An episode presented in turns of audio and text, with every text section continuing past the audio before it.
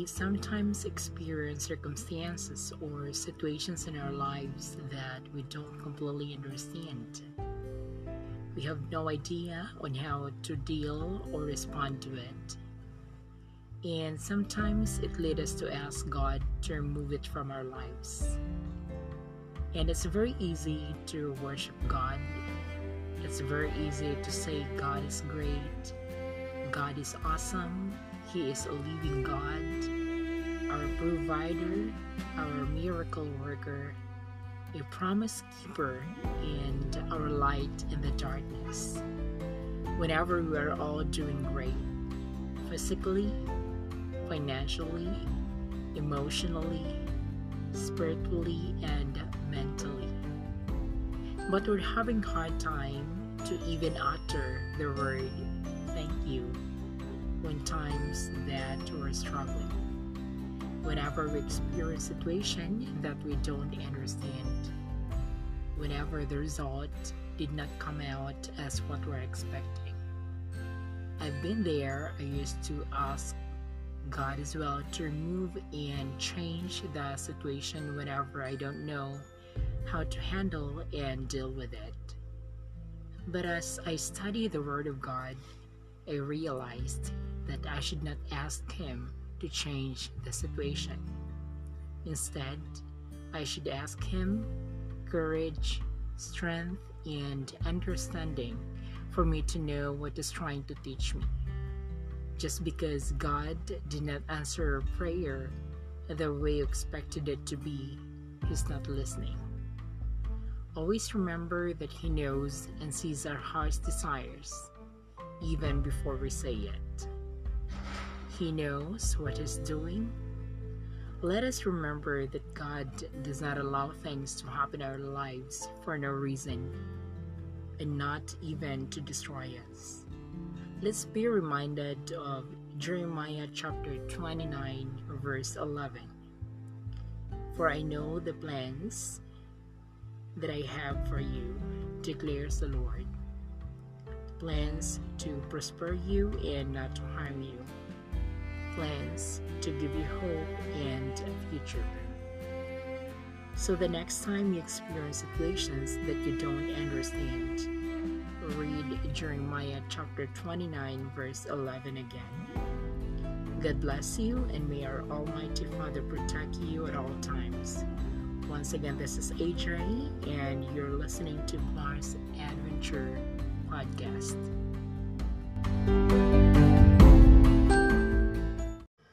Biglaang lipad Isang malamig at maulaning umaga, buwan ng Nobyembre taong 2018. Maaga akong nagising para ayusin ang mga disenyo at mga Christmas lights na nakasabit sa aming danan sa aking inaupang bahay sa Iloilo.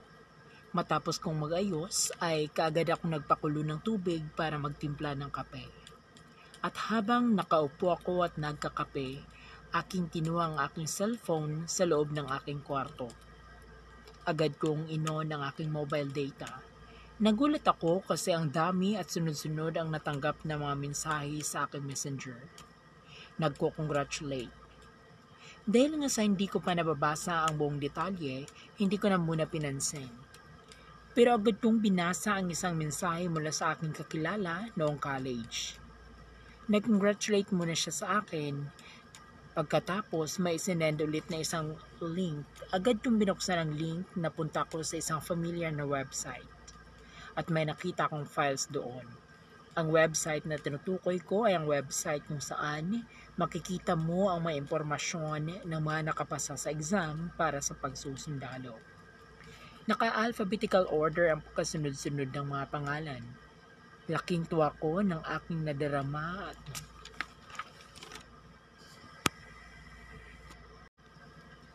bigla ang lipad. Isang malamig at maulaning umaga, buwan ng Nobyembre taong 2018.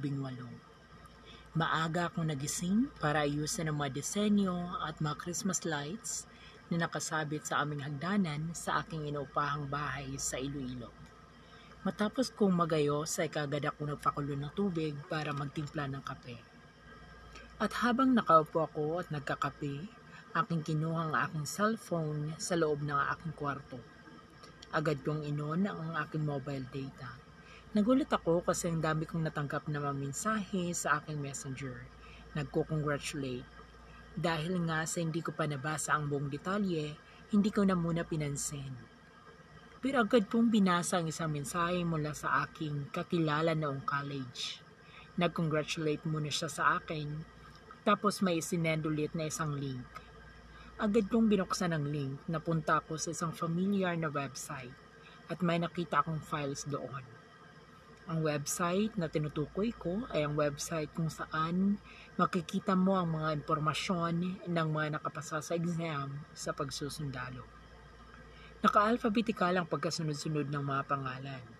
Laking tuwa ang aking nadarama at napaluha ako ng medyo hindi makapaniwala na isa ako sa mga nakapasa at sasailalim sa Physical Fitness Test or PFT. Isa ito sa mga requirements sa takbang na dapat mong mapagtagumpayan para masali ka ulit sa susunod na hakbang. Hindi ko muna sinabi sa nanay at mga kapatid ko na nooy kasalukuyang naninirahan sa aming malayong bayan. Agad ako nagtungo sa aming ROTC desk office. Pero pagpunta ko doon ay nagulat ako sapagkat alam na niya pala nila ang balita. Pumunta rin ako doon para humingi ng karagdagang impormasyon sa mga kailangan kong gawin para sa aming PFT. Nakatanggap ulit ako ng isang text message na naglalaman ng petsa, oras at lokasyon kung saan gaganapin ang PFT. At yun ay sa Lapu-Lapu City, Cebu. Labing dalawang oras ang biyahe ng barko mula sa Iloilo City papuntang Cebu at 45 minutes to 1 hour naman pag eroplano. Sa mga natitira kong araw, sinabihan ko na ang aking nanay at mga kapatid at kahit sila rin ay nagulat at parang hindi makapaniwala Ngunit nasiyahan da- din dahil alam naman nila na gustong gusto kong maging sundalo kaya ako nag-ROTC nung college. Tila ang bilis lumipas ng mga oras at araw. Isang maulang umaga na naman, buwan pa rin ng Nobyembre ang aking nagisnan pagkagising ko. At sobrang ganda ng timing para makapagkape kasi malamig panahon. Habang may higop ako ng mainit na kape, biglang tumunog ang aking cellphone. Kaya agad kong tinignan at nagulat ako, isa sa mga instructors ko sa ROTC ang nakaregister, kaya agad kong sinagod ng tawa. Agad niyang sinabi, To, asan ka ngayon? Agad namang ako sumagot, Sir, nandito pa ako sa boarding house ko, sir. At nagulat ako sa mga sumunod na sinabi niya. Kailangan nating bumili ng plane ticket ngayon kasi may bagyo at cancel lahat ng biyahe pa, ng barko papuntang Cebu. Nagulat ako at ito na lang nasabi ko. Sige sir, mag-impake na po ako. Bigla niya din ako tinanong, uh, may pera ka ba dyan pambili ng plane ticket? Sinabi ko naman, oo sir, may dito pa naman sir. Nagkasundo lang kami na magkita sa isang mall kung saan bibili ng plane ticket para din sa aming flight ng araw na iyon. Sa awa ng Diyos, nakakuha pa kami ng ticket at alis kami ng alas 4 ng hapon ng araw din yon. Aaminin ko man na bigla ko sa madali ang biyahe, pero kailangan kong gawin para sa pangarap ko at para na din sa pamilya ko. Sa araw ding yon, lumipad kami papuntang Cebu, baon-baon ang kaba, pero may halong saya dahil ito ng katuparan ng pangarap ko na maging isang ganap na sundalo.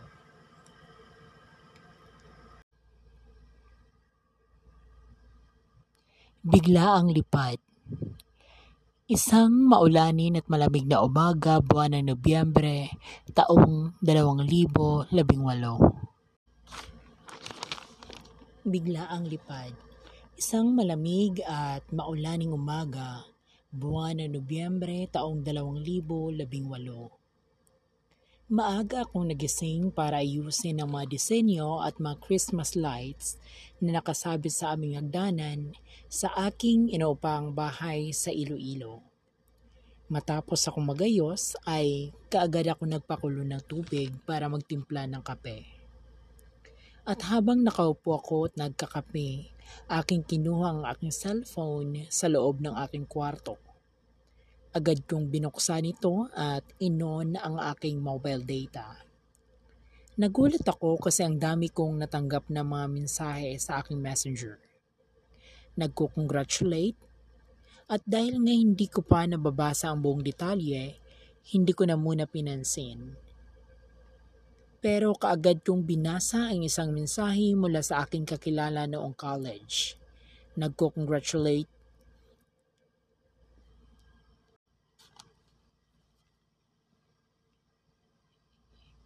bigla ang lipad. Isang malamig at maulaning umaga, buwan ng Nobyembre taong 2018. Maaga ako nagising para ayusin ang mga desenyo at mga Christmas lights na nakasabit sa aming hagdanan sa aking inupahang bahay sa Iloilo. Matapos kong magayos ay kaagad ako nagpakulo ng tubig para magtempla ng kape. At habang nakaupo ako at nagkakape, aking kinuha ang aking cellphone sa loob ng aking kwarto. Agad kong binuksan at inon ang aking mobile data. Nagulat ako kasi ang dami kong natanggap na maminsahe sa aking messenger. Nagko-congratulate sila. Dahil nga sa hindi ko pa nababasa ang buong detalye, hindi ko na muna pinansin. Pero kaagad kong binasa ang isang mensahe mula sa aking kakilala noong college na nag-congratulate din. May isinend ulit siya na isang link. Agad kong binuksan ang link na iyon at napunta ako sa isang familiar na website at may nakita akong files doon. Ang website na tinutukoy ko ay ang website kung saan makikita ang mga impormasyon ng mga nakapasa sa exam para sa pagsusundalo. Naka-alphabetical ang pagkasunod-sunod ng pangalan Laking tuwa ang aking nadarama at napaluha ako ng medyo hindi makapaniwala na isa ako sa mga nakapasa at sasasa ilalim sa physical fitness test o tinatawag na PFT. Isa ito sa mga requirements sa takbang na dapat mong mapagtagumpayan para masali ulit ang iyong pangalan sa susunod na hakbang. Ito ay takbo, push-up, at saka set up. Hindi ko muna sinabi sa nanay at mga kapatid ko na nooy kasalukuyang naninirahan sa aming malayong bayan. Agad ako nagtungo sa aming ROTC DAST office para makahingi ng karagdagang impormasyon para sa kailangan kong gawin para sa aming PFT. Nakatanggap ulit ako ng text message na naglalaman ng PETSA oras at lokasyon kung saan gaganapin ang PFT. At yun ay gaganapin sa Lapu-Lapu City. Labing dalawang oras ang biyahe ng barko mula sa Iloilo City papuntang Cebu. At 45 minutes to 1 hour naman pag eroplano. Sa mga natitira kong araw, sinabihan ko ng aking nanay at mga kapatid. At kahit sila rin, ay nagulat sa kanilang narinig. Sobrang nasayahan sila dahil alam naman nila na gustong gusto kong maging sundalo. Kaya nga ako nag-ROTC nung college. Tilang bilis lumipas ng mga oras at araw. Isang maulang umaga na naman, buwan pa rin ng Nobyembre. Aking nagisnan ang malamig na simoy ng hangin. At ang ganda ng timing kasi ang sarap magkape habang humihigop ako ng mainit na kape, biglang tumunog ang aking cellphone. Kaya agad yung tinignan at nagulat ako nang isa sa mga instructors ko sa ROTC ang tumatawag. Kaagad ko itong sinagot. Agad niyang sinabi, Tuasan ka ngayon? Agad naman akong sumagot. Sir, nandito po ako sa boarding house ko, sir. At nagulat ako sa masunod na sinabi niya uh, kailangan nating bumili ng plane ticket ngayon kasi may bagyo at cancel lahat ng mga biyahe ng barko papuntang Cebu. Nagulat ako at ito na lang ang nasabi ko. Sige sir, mag na ako sir. Bigla niya din akong tinanong. Uh, may pira ka pa ba dyan pamili ng plane ticket? Sinabi ko naman, oo sir, may dito pa naman sir. Nagkasundo na lang kami na magkita sa isang mall kung saan bibili ng plane ticket para din sa aming flight ng araw na iyon. Sa awa ng Diyos, nakakuha pa kami ng ticket at aalis kami ng alas 4 ng hapon ng araw ding iyon. Aaminin ko mang nabigla ko sa madali ang biyahe, pero kailangan kong gawin para sa pangarap ko at para na rin sa pamilya ko. Sa araw ding yon, lumipad kami papuntang Cebu City. Baon-baon ang kaba, pero may halong saya dahil ito na ang katuparan ng pangarap ko na maging isang ganap na sundalo.